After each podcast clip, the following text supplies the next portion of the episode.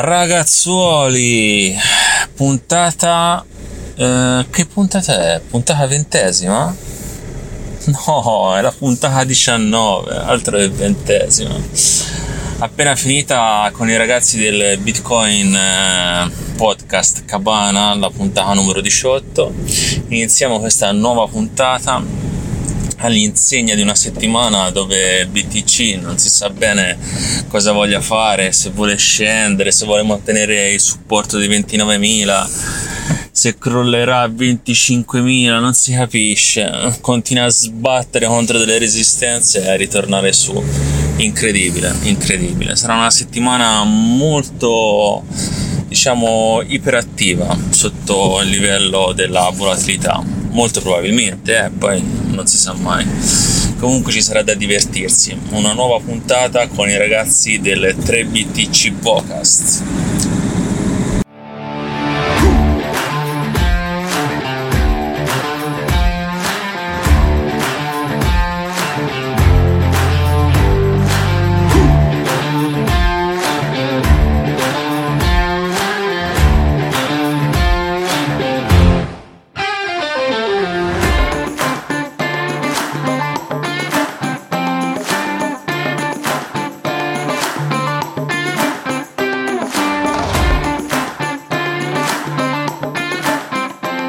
Ciao a tutti ragazzi, ben trovati alla diciannovesima puntata del Vocast 3BTC. Questa sarà una puntata molto interessante.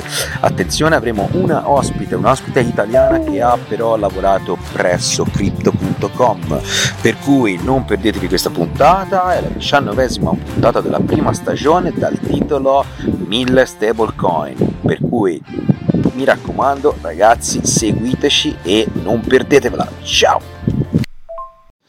Eccoci, eccoci esatto Eiffel, siamo alla diciannovesima puntata e devo presentare una ospite che sarà con noi per questa settimana. Si chiama Marite, benvenuta Marite nella nostra mh, mm, puntata Vocast. Allora, Marite è una eh, appassionata di criptomonete, di Web3, di blockchain, ha lavorato anche presso crypto.com, per cui mh, mm, mi viene immediatamente da chiederti come è andata questa esperienza, raccontaci un pochettino della, del tuo ingresso nel mondo delle criptomonete, di come hai affrontato questa esperienza crypto.com com'è andata, sono veramente curioso. Partiamo così e poi pian pianino ti faremo altre domande, ok? Benvenuta ancora! Ciao a tutti, è un super piacere far parte di, questa, di questo progetto. Allora, vi dico subito che um, io sono subentrata diciamo, nel mondo delle cripto da più o meno un anno uh, dove diciamo la mia esperienza eh, prima di entrare in cripto era project manager uh, per grandi aziende basate a Hong Kong. Ho vissuto in Asia molti anni e questo mi ha consentito di comunque parlare il cinese, che è stato diciamo un elemento essenziale affinché crypto.com mi scegliesse come uh, insomma, all'interno del, del team. Uh, allora, l'esperienza è stata veramente molto positiva. Io mi occupavo della sezione Web3 uh, e degli NFT Marketplace, quindi uh, diciamo che ero un senior creative uh, producer in, questa, in questo segmento e era tutto da remoto, gestimo un team sia in Asia che in America, in Asia comunque si parlava molto cinese, eh, questo appunto è stato uno dei motivi per la quale sono entrata. E, um, e, devo dire che mi ha dato un sacco di know-how appunto su come fare ricerca di progetti NFT, come lanciarli sul mercato, come fare eh, analisi economiche Uh, diciamo dei token, uh, quante edizioni, uh, se fare aste, limited edition, eh, PFP che sarebbe profile picture, uh, e diciamo lanciato nel marketplace di crypto.com più di 150 progetti tra arte, uh, gaming, sport e celebrity. Quindi um, purtroppo poi diciamo l'esperienza è finita durante il tech crash che c'è stato quest'inverno eh, ed è stato abbastanza duro perché comunque è stato un po' unexpected. Eh, diciamo che più del 40% delle persone sono state lay off ehm, e devo dire che comunque sicuramente, sicuramente rifarei tutto da capo ma eh, ad ogni modo insomma è ovvio è stato abbastanza brutale come chiusura lavorativa Ehm, e poi cos'altro? Sì, è stata un'esperienza uh, super utile proprio perché appunto non solo impari molto del Web 3, ma in, ho imparato anche molto come fare le partnership con grandi brand come la World Cup, Formula 1, eh, i 76 Around eh, in Asia e, e, comunque ho visto da vicino anche tutta la trattativa dell'acquisizione dello Staples Center eh, a Los Angeles, che è stata appunto l'acquisizione da, da Crypto.com a comprare diciamo, questo stadio per la modica cifra di 1 billion. Inoltre un altro aspetto molto positivo che ho avuto lavorando per Crypto.com è stata tutta la sezione di CFI, uh, Centralized Finance and DeFi, eh, di education che eh, diciamo, l'azienda ha lanciato.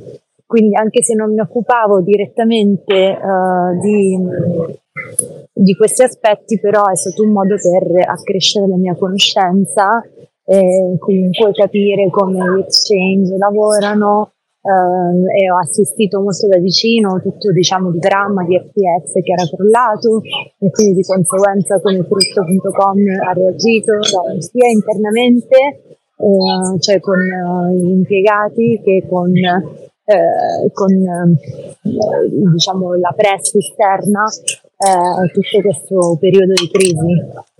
Mm Ciao Marite, eh, felice di averti qui con noi.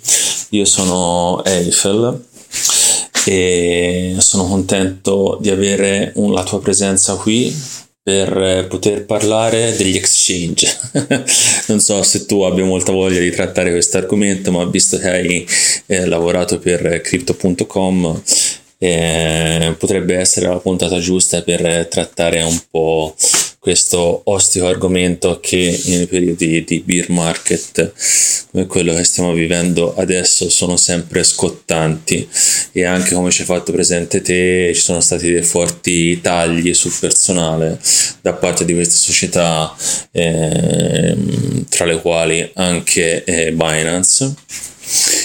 E ci piacerebbe sapere eh, a cosa sono dovuti questi tagli? Sicuramente per ridurre i bilanci e, e come sono avvenuti soprattutto, eh, in base a, a, quali reparti sono stati eh, più sofferenti, sempre se tu sia a conoscenza di ciò eh, per quanto riguarda la società crypto.com.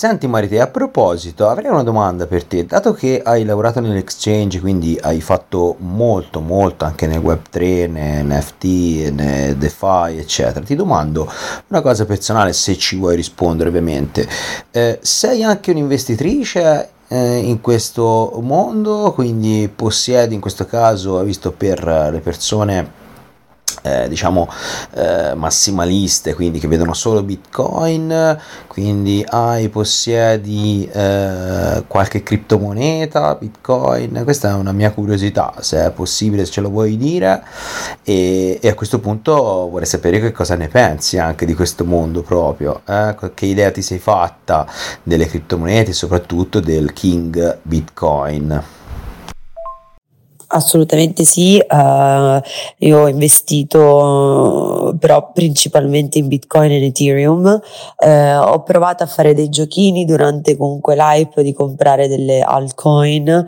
um, dove comunque alcune volte mi è andata bene, altre volte ho perso tutto, quindi anche io sono stata abbastanza scottata e quindi preferisco comunque adesso avere il mio portfolio cripto principalmente in Bitcoin e Ethereum. Sì, la maggior parte di chi ha investito nel mondo cripto sicuramente è passata anche ehm, prima dalle alt, e tutta sicuramente si è, scont- si è, scottata in special modo quando è arrivato il beer market.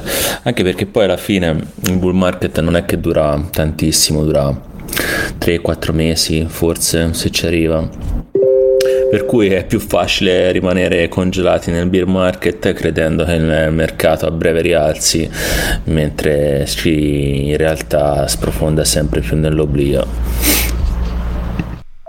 sì, eh, sicuramente FTX eh, ha buttato eh, parecchio giù tutti i vari checks, eh, li ha scossi parecchio, senza ombra di dubbio. In quel periodo, se mi ricordo bene, sono anche uscite le prove delle riserve per vedere se effettivamente gli exchange detenevano eh, in portafogli le quantità delle coin degli utenti che erano stati versati sui propri wallet, che poi è stato un pochino uno dei problemi che ha fatto affondare FTX che gestivano impropriamente i fondi, i fondi dei clienti.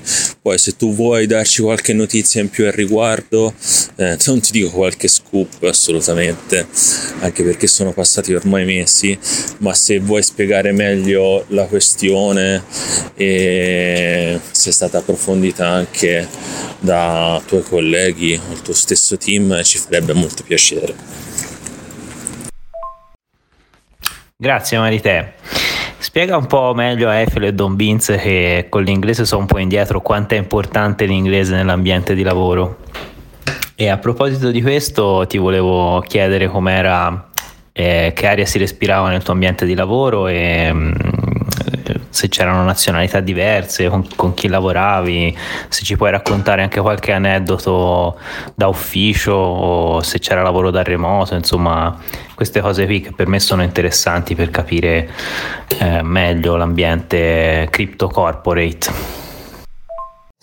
Allora, il lavoro era tutto da remoto. Um, eh, ovviamente eh, parlare inglese era essenziale, um, insomma io non avevo neanche un, una posizione da regional manager, quindi il mio, l'italiano al lavoro non è stato assolutamente un plus, quindi Uh, in generale chi vuole lavorare nelle cripto uh, alla fine si lavora sempre solo in inglese. In realtà io poi parlando cinese uh, ho avuto modo anche di sfruttare il cinese perché in realtà il cinese può essere una lingua utile considerando il fatto che avevo la maggior parte dei colleghi basati in Asia, a Taiwan e quindi si parlava anche molto cinese.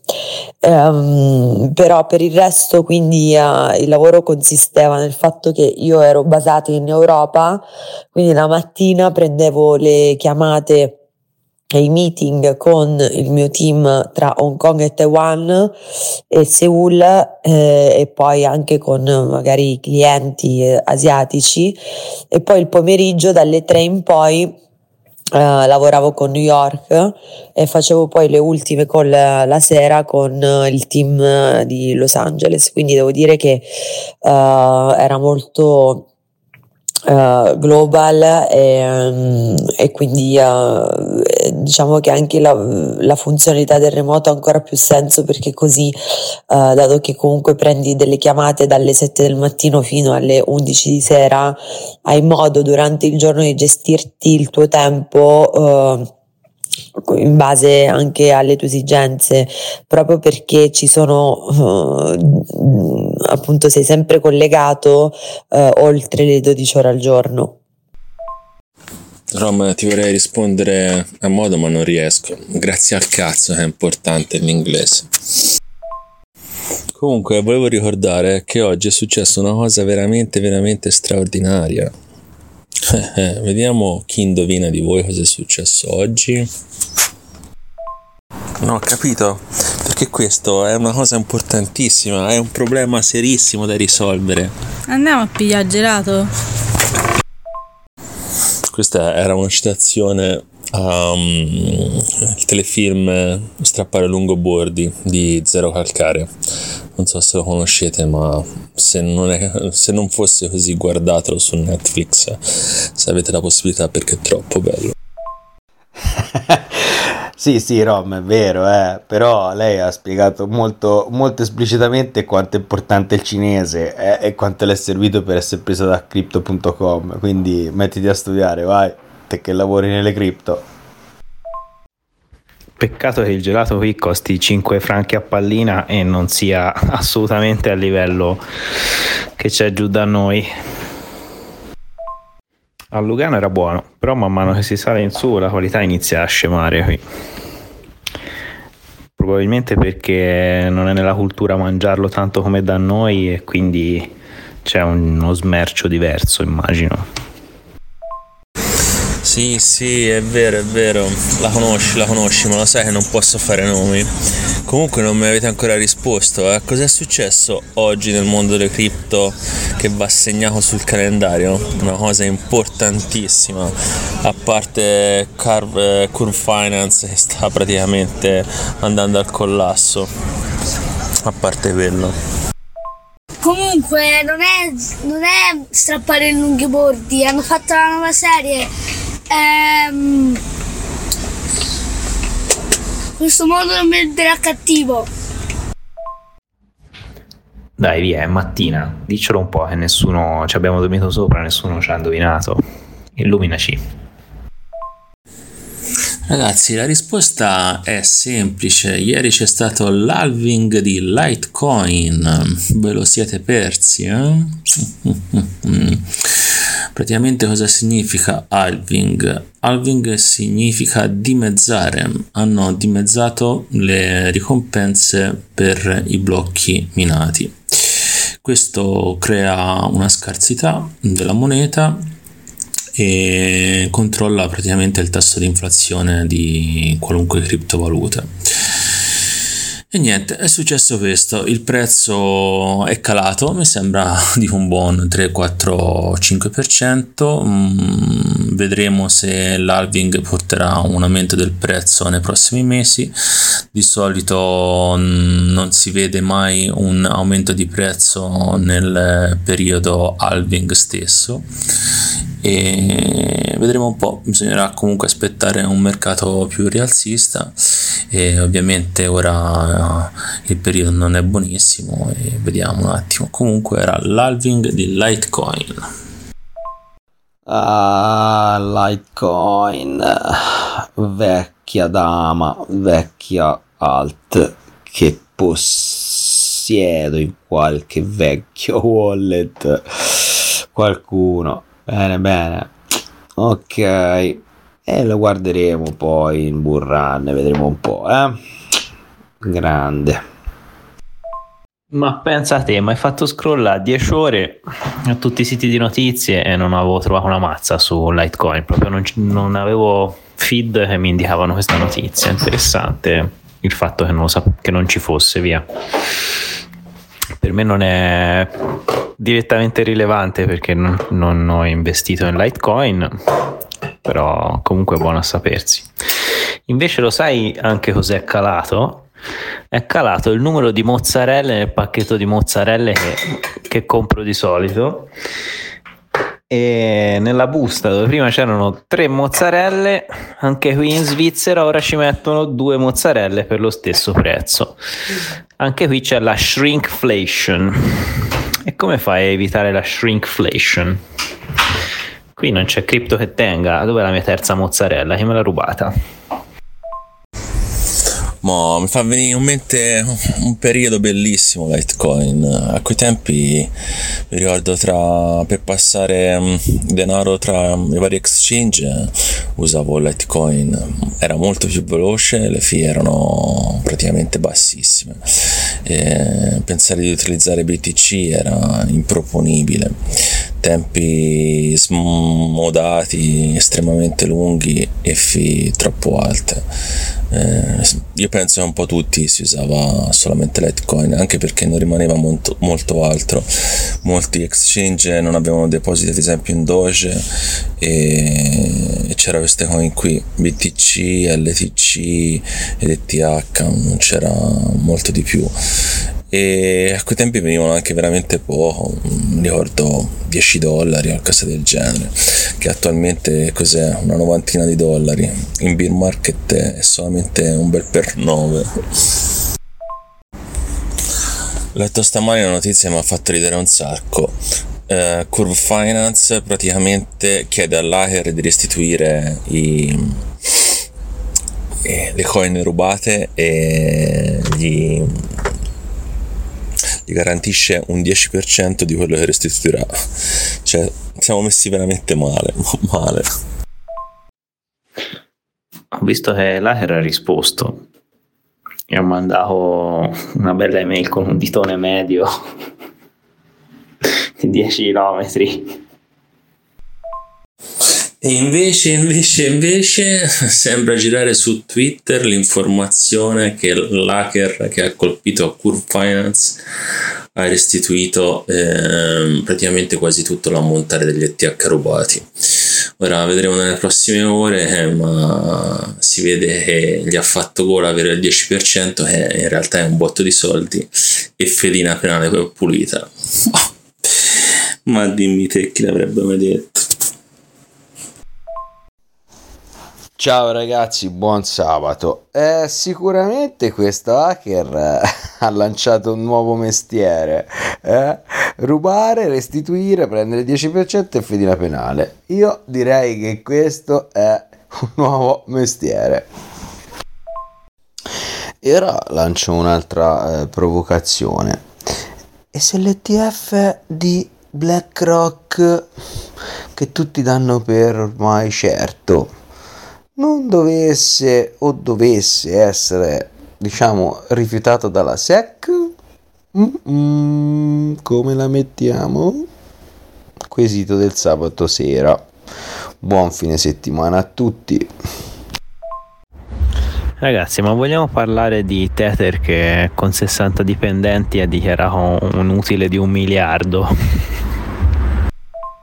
Buongiorno ragazzi.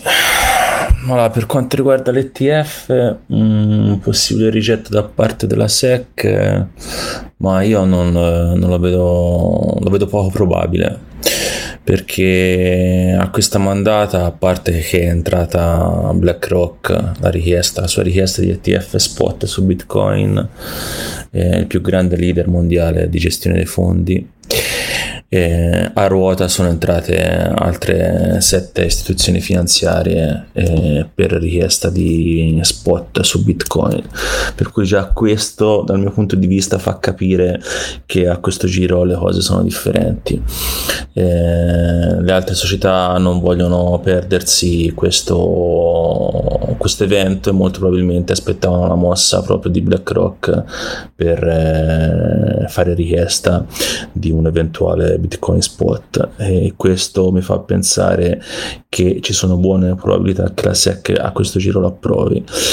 In più un'altra notizia che mi ha abbastanza colpito è quando lo zio Gary ha chiesto a Coinbase di delistare eh, tutte le coin tranne BTC. Questo ci potrebbe far intuire che comunque sia eh, loro differenziano nettamente Bitcoin dal resto delle cripto e hanno fatto questa richiesta proprio con una possibile previsione in futuro di avere questi ETF spot eh, su Bitcoin per cui pensare ad oggi che per l'ennesima volta eh, l'ETF eh, Bitcoin, special modo presentato da BlackRock, venga rifiutato, secondo me la percentuale è molto bassa eh, e per questo non starei lì ad aspettare un possibile ritracciamento pesante verso il basso di BTC perché sarebbe un, una mossa eh, troppo azzardata dal mio punto di vista.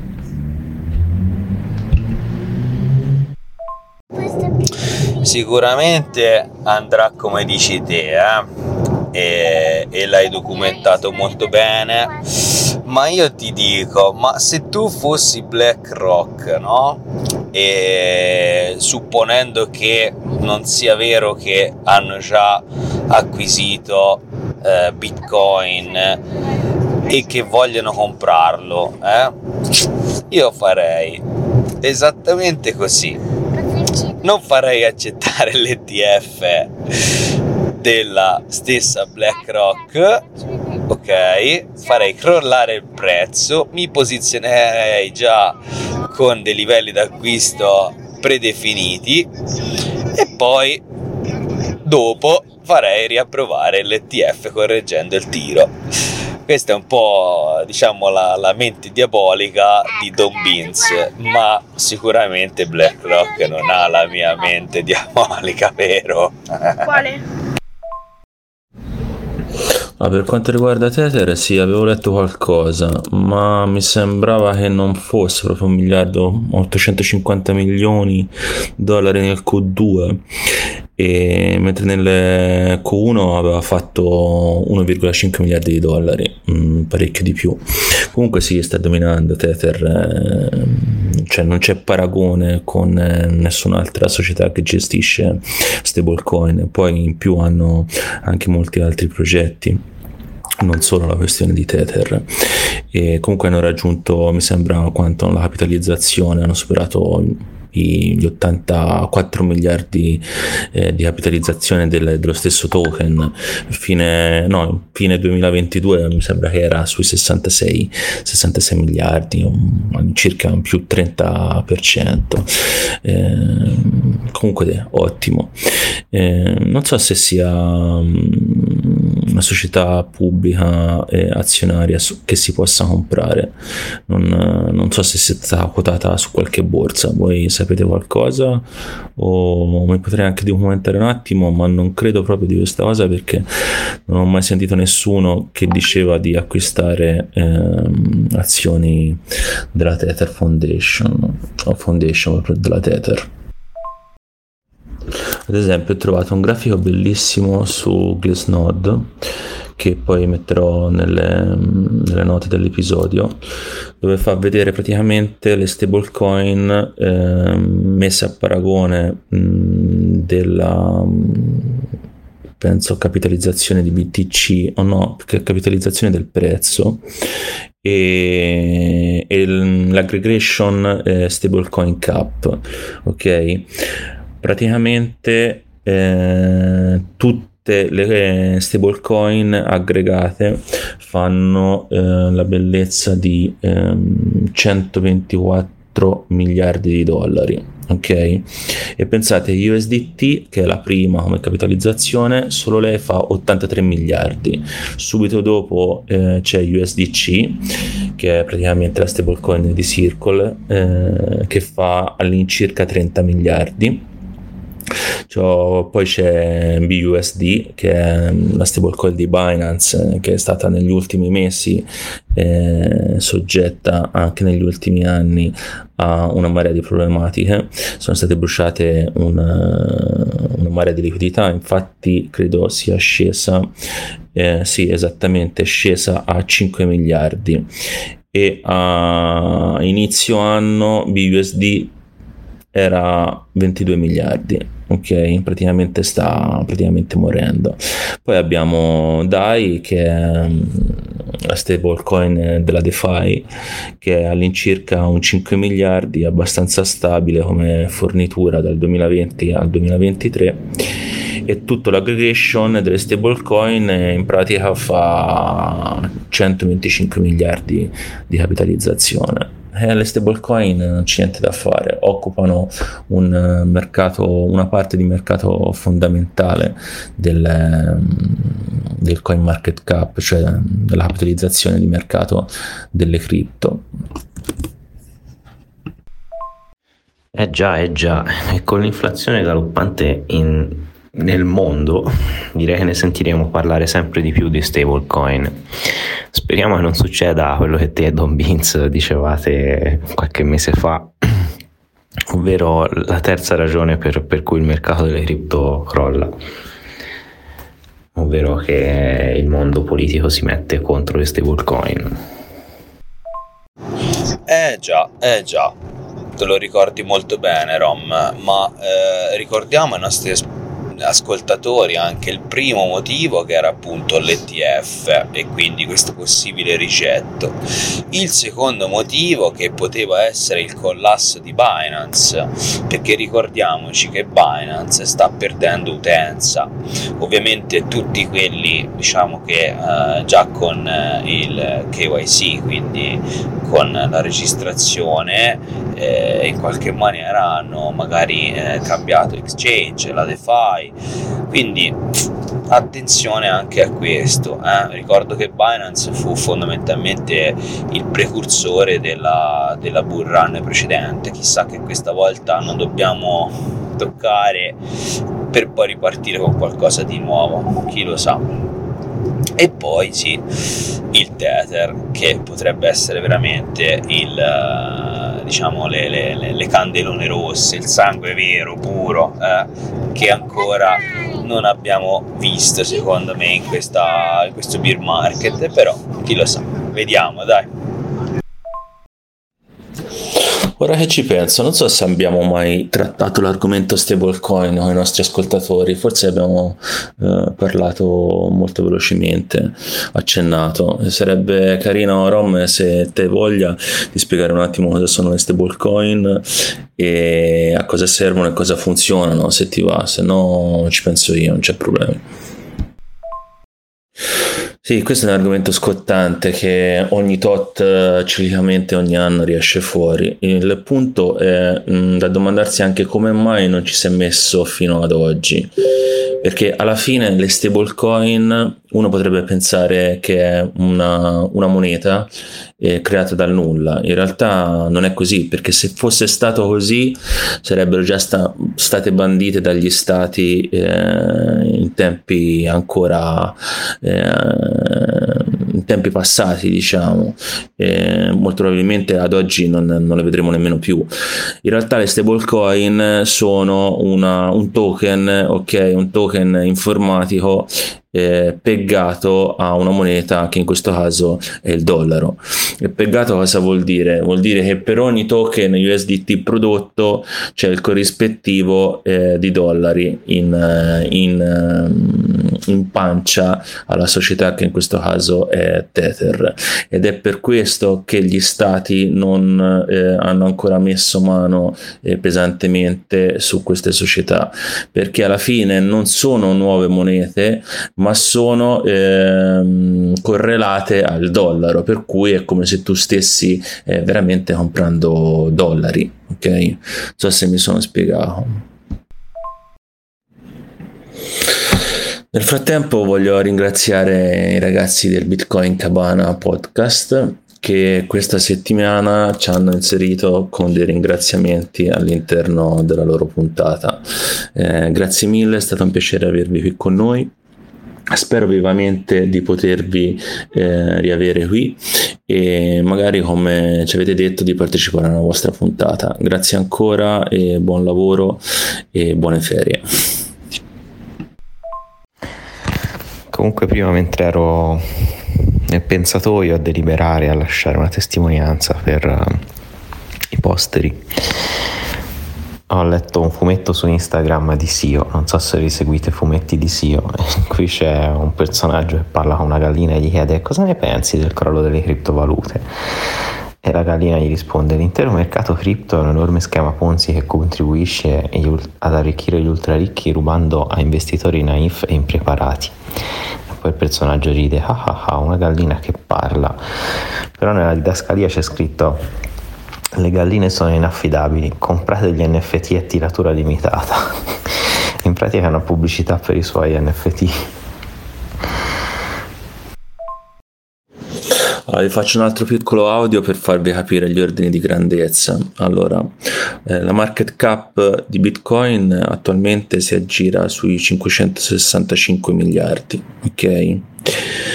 dopo eh, con diciamo una capitalizzazione meno della metà c'è Ethereum con all'incirca 220 miliardi. La terza in classifica eh, per capitalizzazione è Tether USDT con attualmente diciamo all'incirca un 85 eh, miliardi un po' meno del 50% di Ethereum Dopodiché abbiamo altri grossi scalini che sono posizione 4 BNB all'incirca 35 miliardi, Ripple uguale all'incirca 35 miliardi in quinta posizione, poi troviamo un'altra stablecoin che è quella USDC con all'incirca 25 miliardi. Dopo la sesta posizione scendiamo a dirotto e si va sui 10 miliardi che fanno Doge e Cardano e diciamo anche Solana e poi si passa a 3 miliardi e siamo già solamente in decima posizione con 6 miliardi dove troviamo Tron, Polygon, Polkadot, Litecoin, Shiba Inu, eh, un Rapid Bitcoin. I Rapid Bitcoin sono praticamente quei Bitcoin che vengono praticamente ruppati sopra un'altra chain e tutte queste coin praticamente si mangiano solo le prime 10 mm, diciamo non so ma credo un 80% del eh, market cap totale che attualmente quello delle cripto è di un trilione e 16 e, e 16 sì un milione sì più o meno un milione un milione e due dai diciamo di trilioni. Per cui come vi fa capire le stablecoin hanno eh, un peso molto rilevante sul, sul mercato delle cripto e sono anche molto importanti perché permettono eh, di fare del trading, permettono di fare una volatilità del mercato. Se si dovesse passare solo eh, tramite eh, cripto o bitcoin, eh, questo porterebbe un, ad aumentare l'elevato rischio eh, di perdita del capitale ed, o di alta volatilità. E questo chi eh, lavora in questo mercato qui sicuramente non, non lo vede come cosa buona. Ho un'altra domanda Eiffel riguardo questo, ma è una domanda mia personale eh, che mi è venuta a mente adesso. Quando parliamo di OTC, quindi out of the count, cioè nel senso che non possiamo vedere, quindi fuori dall'exchange, eh, e di solito sono sempre eh, le mani forti, le whales o l'istituzionale, eccetera.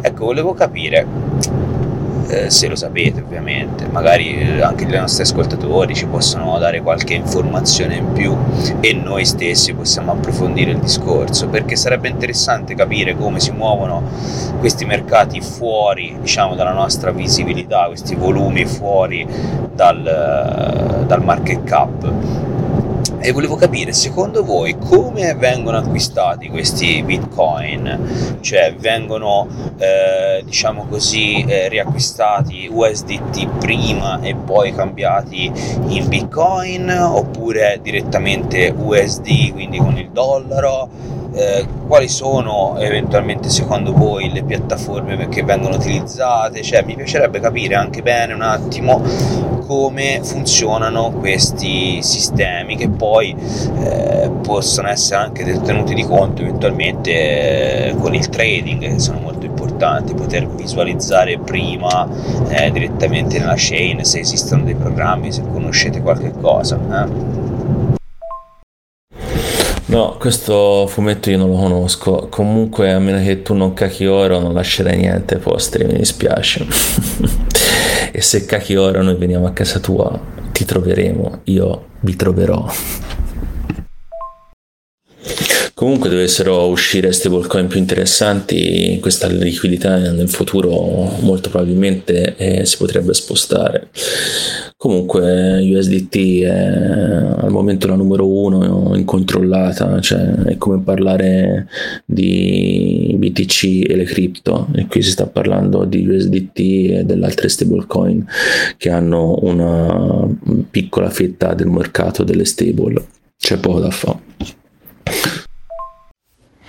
Delle stable mi verrebbe da dire anche che quasi tutte hanno una compagnia privata dietro, o meglio tutte hanno una compagnia privata dietro, le validazioni dei blocchi vengono fatte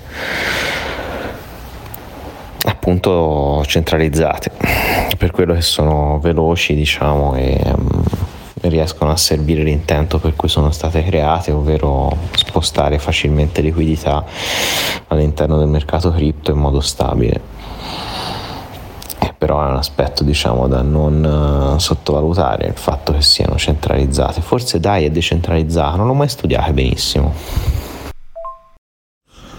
Sì, DAI diciamo che è la prima coin ehm, decentralizzata che è stata realizzata. Mm, se vogliamo ne possiamo parlare un attimo. DAI gira su Ethereum è stata la prima stablecoin decentralizzata, è un token eh, RC20. Per chi non sapesse cosa sono gli RC20, è uno smart contract, cioè un, come si suol dire, a volte sicuramente l'avrete sentito, un contratto intelligente, il quale è composto da una serie di dati prestabiliti. Okay? La sigla RC sta per richiesta di commenti per Ethereum il numero 20 invece sta per le IP, il, ve- il 20 è il è l'IP il quale descrive le funzioni ed eventi che si deve avere per rispettare un determinato standard. Gli IP sono come i BIP, ok, per Bitcoin, che stanno per Bitcoin Improve Proposer, che alla fine non sono altro che delle richieste che mm, la comunità fa per implementare nuove funzioni all'interno del protocollo, in questo caso di Ethereum o di Bitcoin che sia. Questa valuta viene inserita nel mercato attraverso un sistema decentralizzato tramite la collateralizzazione a garanzia le quali permette un'ulteriore tiratura. Ed è proprio questa la cosa interessante rispetto ad altre stablecoin che non ha bisogno di un collaterale in fiat. La cosa più interessante è questo qui cioè non è che devi mettere del collaterale come fa USDT un controvalore in dollari dollari reali ma qui utilizzi altre cripto ok L'altra domanda che può venire spontanea è chi controlla DAI? Beh, in teoria nessuno, perché è controllata dal protocollo che viene chiamato Maker, che si occupa di gestire il tutto. Questo protocollo è stato sviluppato dalla comunità eh, MakerDAO e si occupa delle missioni, dell'emissione, dei barn, dei tassi di interesse, eh, eventuali sanzioni, sistemi di aste e molto altro ancora. Fino al 2019 come collaterale si poteva mettere solamente ETH, da lì in poi c'è stata la possibilità di utilizzare attraverso un aggiornamento di Maker altri token che ora non mi ricordo esattamente quali siano, sembra ci fosse anche Bar combatte il token di Brave, il browser comunque sia sempre solo RC20. In questo modo si è portata all'interno del token DAI nuova liquidità, aumentando la stabilità dello stesso perché se, essendo collegata solo a Ethereum c'erano dei problemi di stabilità di prezzo. Comunque per approfondire il concetto vi metto nelle note un link ad un articolo fatto molto bene che vi farà anche capire eventualmente se volete avere dei DAI come poter fare.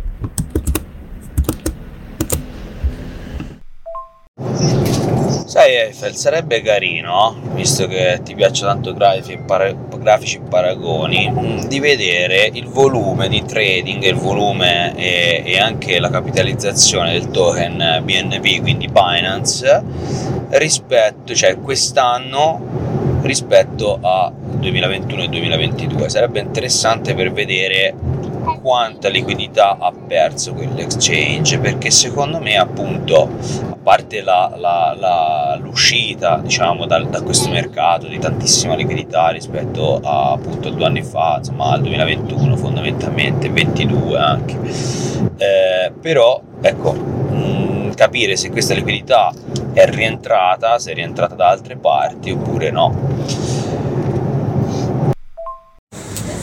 avevo mandato un messaggio ma Telegram non era aggiornato e mi mandava gli audio praticamente vuoti.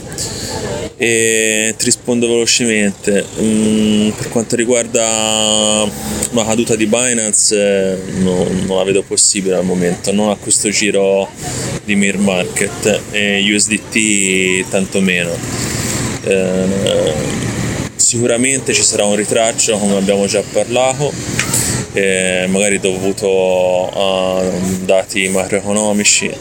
Eh, sicuramente non vedo una ripresa a breve dei mercati finanziari perché vorrebbe dire sicuramente rifar crescere l'inflazione e non credo né che gli Stati Uniti d'America lo vogliano né che lo permetteranno per cui ci dovrà essere qualcosa che spingerà i vari mercati a ribasso tra cui molto probabilmente BTC a meno che non venga considerato per la prima volta come un bene rifugio ma molto probabilmente rimarrà un asset, un risk asset per cui non eh, dropperà anche lui molto probabilmente. Si tornerà a toccare 25 24 che meno? Boh e chi lo sa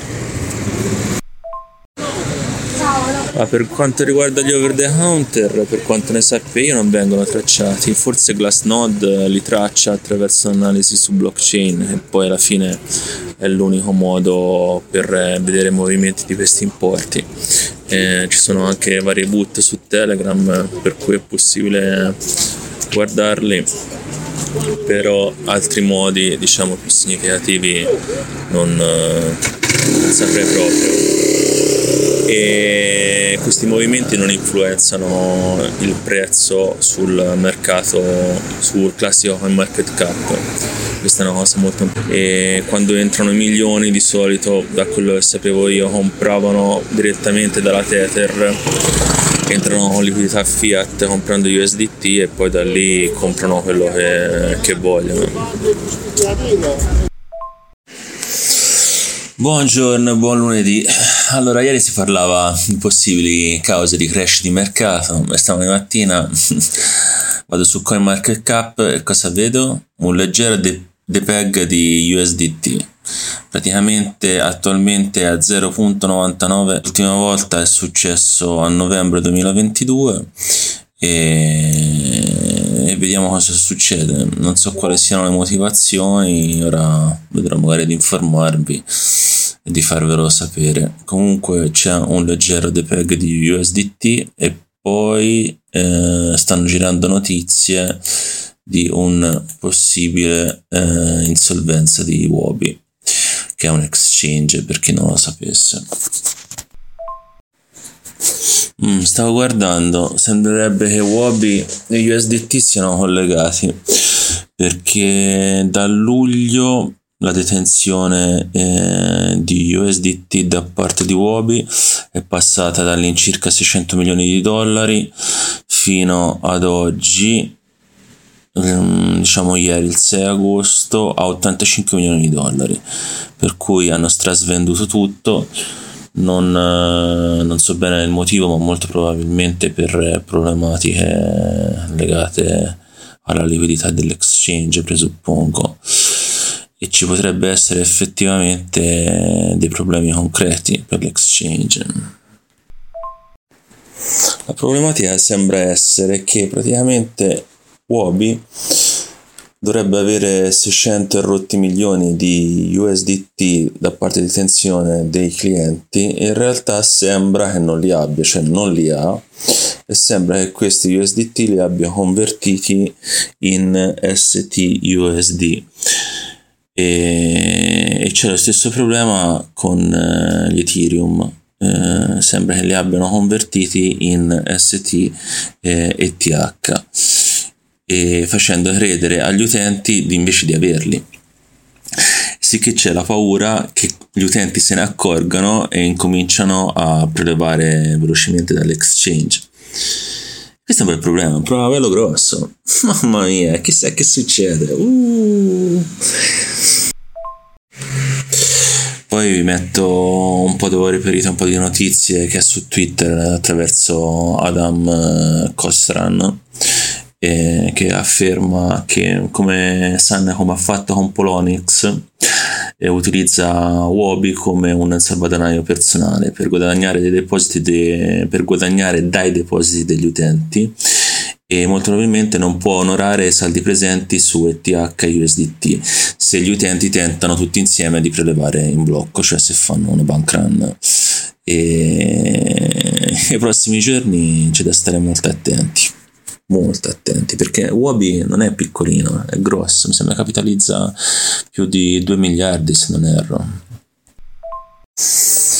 Eh, la caduta di Wabi potrebbe essere quel piccolo scigno nero per fare ritracciare le cripto verso il basso, visto che praticamente è detenuto tutto da Justice Sun. E vediamo un po' dai che succede. È molto interessante comunque queste ultime notizie tra ieri e oggi, che poi sono molto fresche. E comunque mh, mm, già a aprile si parlava di problemi su Wobi. Vediamo, vediamo come vanno. Buongiorno, ma in pratica hanno creato i wrapped USDT e i wrapped Ethereum eh, di Wobi e quella, quelle cagate lì che a me non garbavano per niente e quella la roba che poi hanno utilizzato per farci i loro porci comodi creando in pratica carta straccia. Sì, Rom, credo sia esattamente come hai detto te, eh, che sia successo questo, che hanno creato questo Wrapped, eh, praticamente questa copia eh, di ST ETH e ST USDT e, e, con gli USDT veri e gli ETH veri non, non, si sa dove siano andati. Cioè praticamente in teoria se tutti quelli che hanno depositato ETH su Obi prelevassero questi ETH e questi USDT non ci sono da dare. La problematica è questa qui. Cioè finché il giochino va avanti finché non avviene questa cosa e gli utenti non se ne accorgono tutto ok riescono a pagare. Praticamente hanno fatto una specie di riserva frazionaria dicendo che non è una riserva frazionaria perché ce l'hanno ruappati e credo che sia andata così da quello, da quello che sto capendo il problema è quale goccia farà traboccare il vaso, perché non è una cosa molto probabilmente sostenibile se non rimettono le cose a posto. E se dovesse andare giù Wobi, cioè il sesto exchange come maggior detenzione di asset. Attualmente sono 2 miliardi e 517, eh, fai conto che quello sopra è crypto.com con 3 miliardi e 109, poi c'è Bybit con 3,28, Bitfinex con 9,76, Ox con 10 miliardi e poi vabbè c'è Binance che ce n'ha 63 miliardi stacca a tutti. Però insomma Sesto Exchange cioè, si tira dietro parecchia roba no? Ma vogliamo parlare in questa bellissima giornata di quello che ha mandato un 2500 ETH per un valore di 4,5 milioni di dollari credo a un indirizzo a caso? Boh, la gente poi fa fuori di testa Controlla un po' se è il tuo Eiffel. Guarda un po' se la mandati a te per sbaglio. No, vuoi di, vuoi di uovi? No, devo prelevare immediatamente i miei 5 dollari. A proposito ragazzi, eh, vi voglio ricordare, soprattutto ai nuovi ascoltatori o chi di Bitcoin e di criptomonete sa poco, che Bitcoin, quindi il re delle criptomonete, il numero uno, è stato creato appositamente per avere il reale possesso del vostro denaro, ok? Quindi senza intermediari. Mm, ricordatevi che quando tenete i vostri eh, bitcoin o le vostre eh, cripto negli exchange non l'avete voi ma ce l'hanno loro per parlare in maniera molto semplice ok per cui, prima cosa, informatevi sulla sicurezza, perché uno può prendere un lingotto d'oro e poi lo tiene in casa così sotto il materasso. Eh? Non mi sembra proprio un, il massimo della sicurezza. Quindi, attenzione, attenzione, mi raccomando, non smetteremo mai di dirvelo perché è veramente la cosa più importante. Sì, purtroppo la gestione dei propri bitcoin non è una cosa facile, non è una cosa nemmeno eh, così facile da spiegare alle persone che...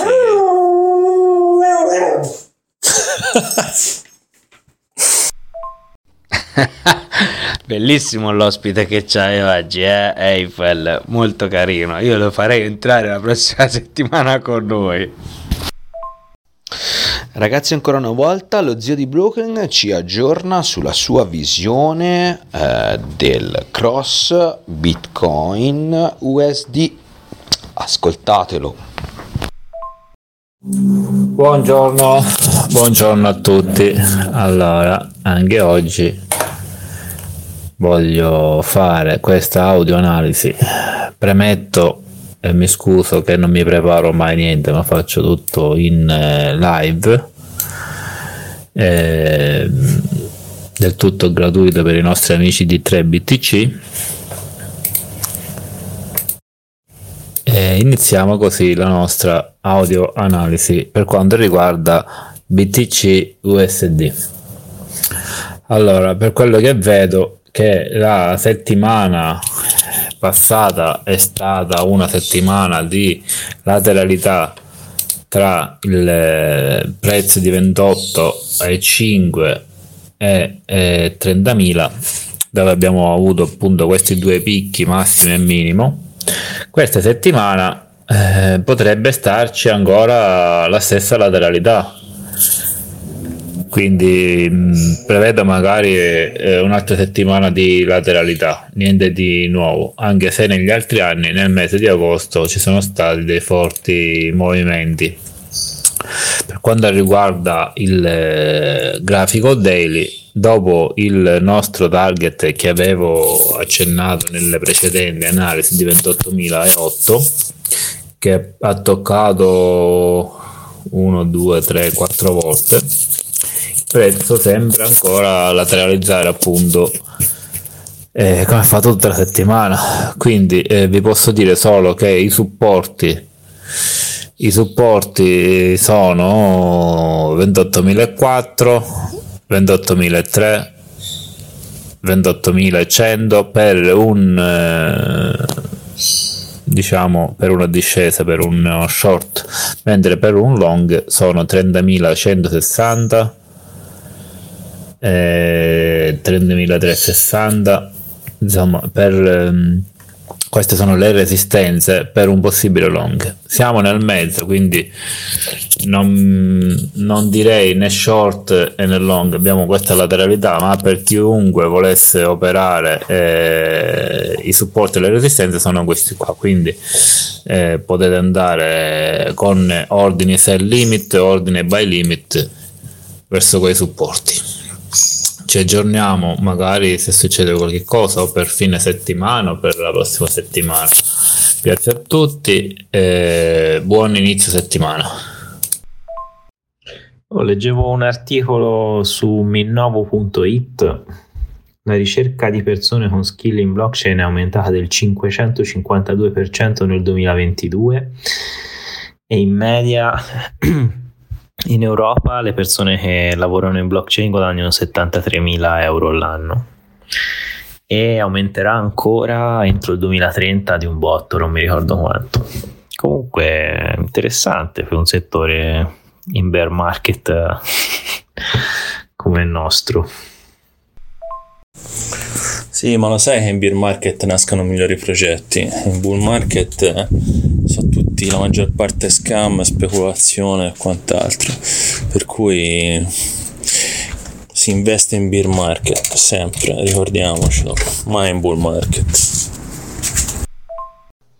E prendo all'amo quest'esca di Eiffel e invito i nostri ascoltatori se avete qualche progetto, qualche bel progetto, quindi che avete studiato e reputate molto valido da analizzare o addirittura da venirci a spiegare nelle prossime puntate, ragazzi, non fate timidi, mi raccomando, cercate di eh, aiutarci, dateci delle, degli stimoli per cui commentate pure sotto questa puntata saremo eh, assolutamente felici di analizzarlo, magari anche insieme a voi.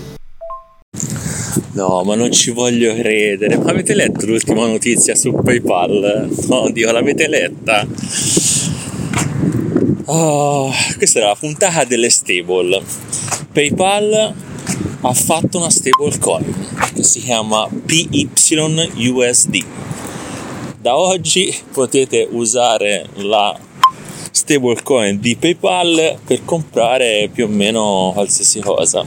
Tantissima liquidità e indovinate, indovinate, ha una blockchain proprietaria? No. È un token? Sì, è un token RC20 basato sulla blockchain di Ethereum. si sta aprendo un mondo, un mondo. Presente le emoji della faccina che urla? Quella è la mia faccia ora. Ma davvero PayPal ha fatto una roba del genere? Ora vado a controllare che tu non mi stia mandando fake news. No, no, sembra essere tutto vero. Ha fatto questa stablecoin, o comunque sia a breve farà questa stablecoin. E per antonomasia usa Paxos, che era stata quella società che aveva realizzato BUSD, che era la stablecoin, e la stablecoin di Binance. Era straindagatissima, cioè una roba veramente assurda. Poi probabilmente l'hanno detto e poi ci sta che zio Gary non gliela faccia fare. No, vabbè, non credo ci siano quei tipi di problemi. Però dai, vedremo. Sicuramente um, BTC l'ha presa malissimo, visto che ha cominciato ad andare con cifre negative, belle rosse. E spero che scenda, che scenda, che scenda, ma ho forti dubbi. Al momento siamo solamente attorno ai 28 e 8, se non se non ho letto male. E siamo sempre altini. Però dai vediamo. Sì ho visto mi sembra mi sembra ufficiale. Ancora non ho trovato una fonte super affidabile però mi sembra che sia abbastanza conclamata questa notizia. Aggiornamento sul tizio che ha inviato 2500 ETH a un altro indirizzo in pratica sembra che l'indirizzo ricevente era un indirizzo di Barner, cioè praticamente un indirizzo che nessuno possiede, le chiavi private, per cui sembra che questi ETH non verranno più spostati ed escono dalla supply di Ethereum. Naturalmente è una cifra irrilevante a confronto della supply, però eh, fa notizia, diciamo così non si capisce bene il perché abbia fatto tutto ciò. C'è chi parla di un tradimento della, della moglie, ma sono tutte storie basate sul nulla.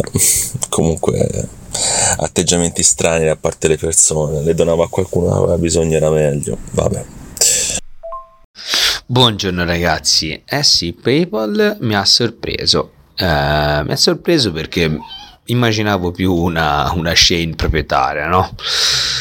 E invece no, su Ethereum. Bene, bene. Quindi anche Ethereum adesso sicuramente, come dire, entra tra i grandi, no? Già lo era, però insomma a livello di utilità eh, se ne era parlato e invece...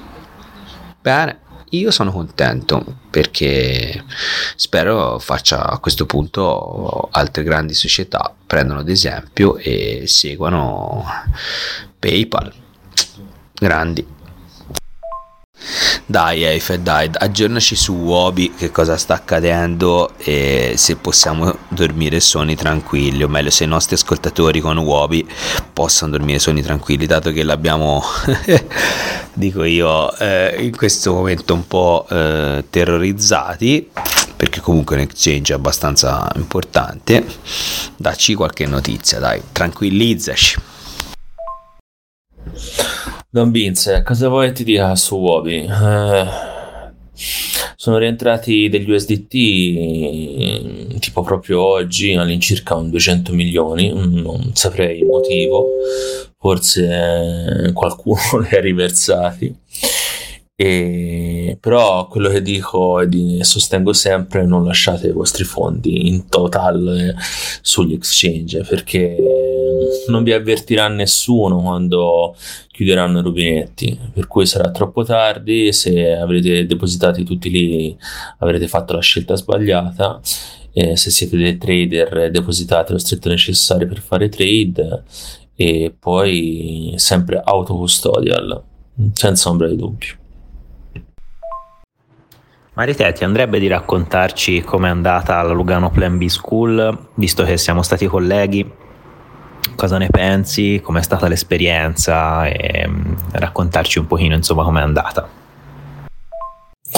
Allora, um, è stato super interessante comunque partecipare al Lugano Plan B perché comunque è stato organizzato anche in un modo abbastanza serio, uh, dove comunque c'è stata proprio un'intenzione da parte di Tether di in qualche modo uh, indottrinare, no sto scherzando, però in qualche modo di um, insomma spiegare in modo molto più verticale uh, come funziona proprio il Bitcoin da un punto di vista sia tecnico che poi anche proprio socio-politico.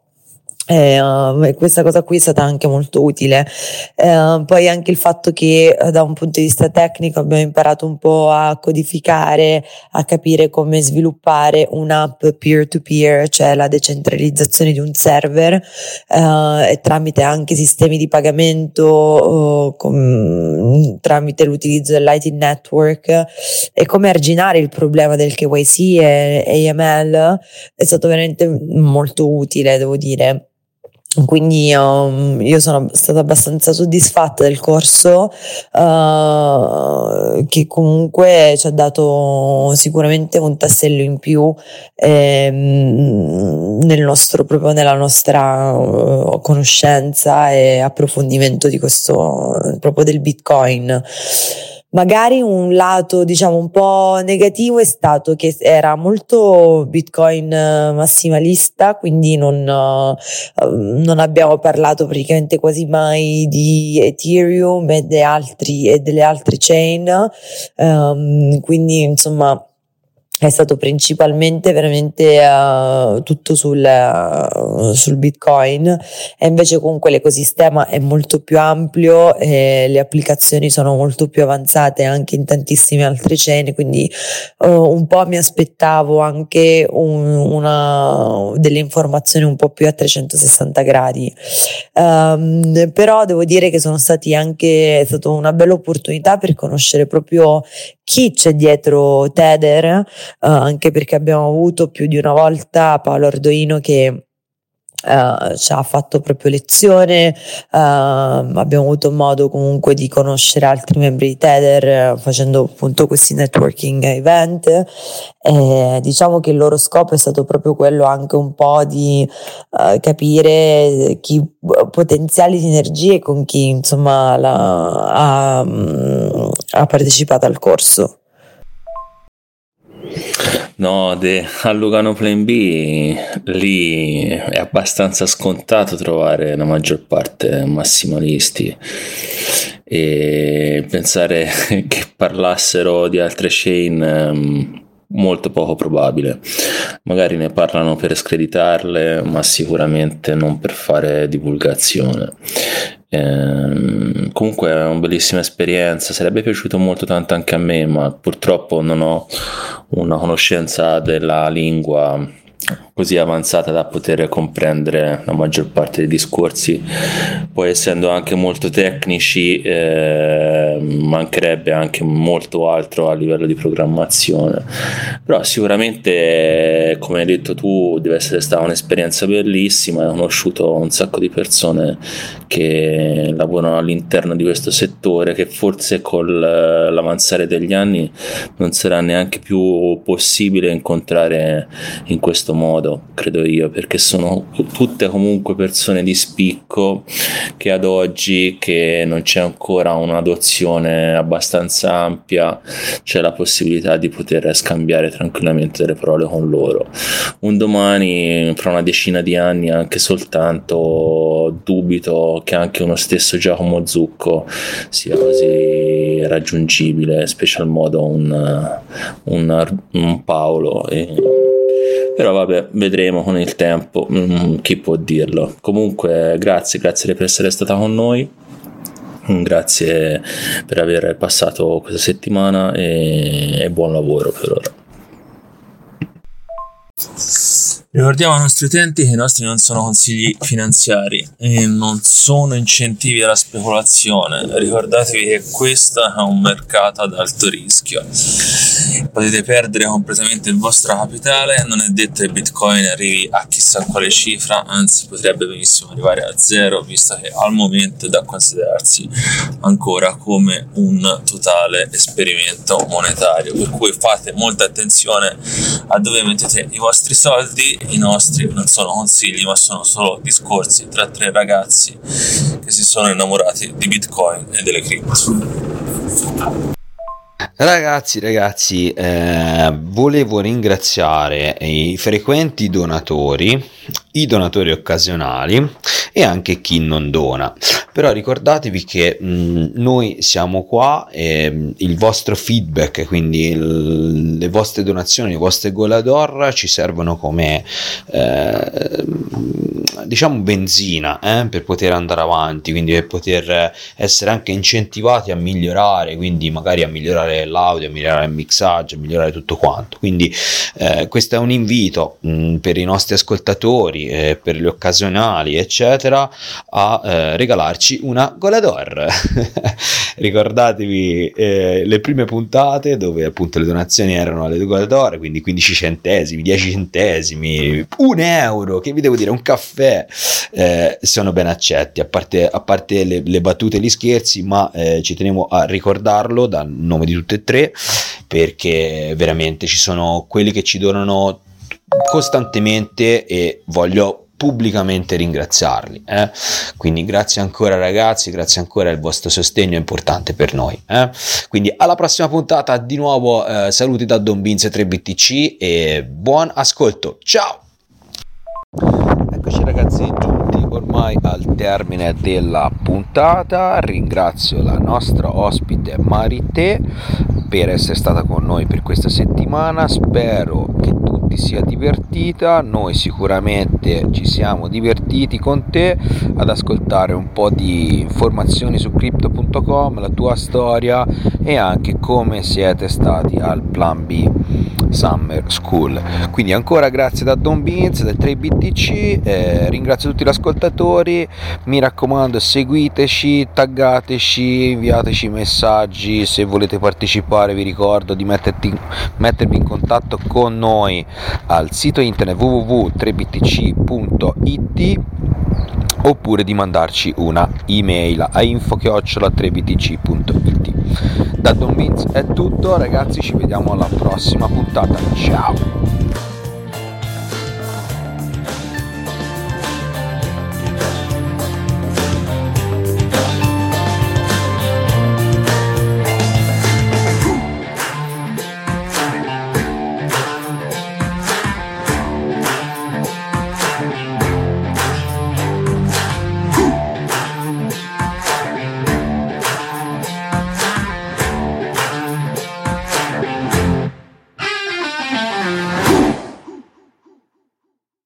Andiamo a pigliare gelato?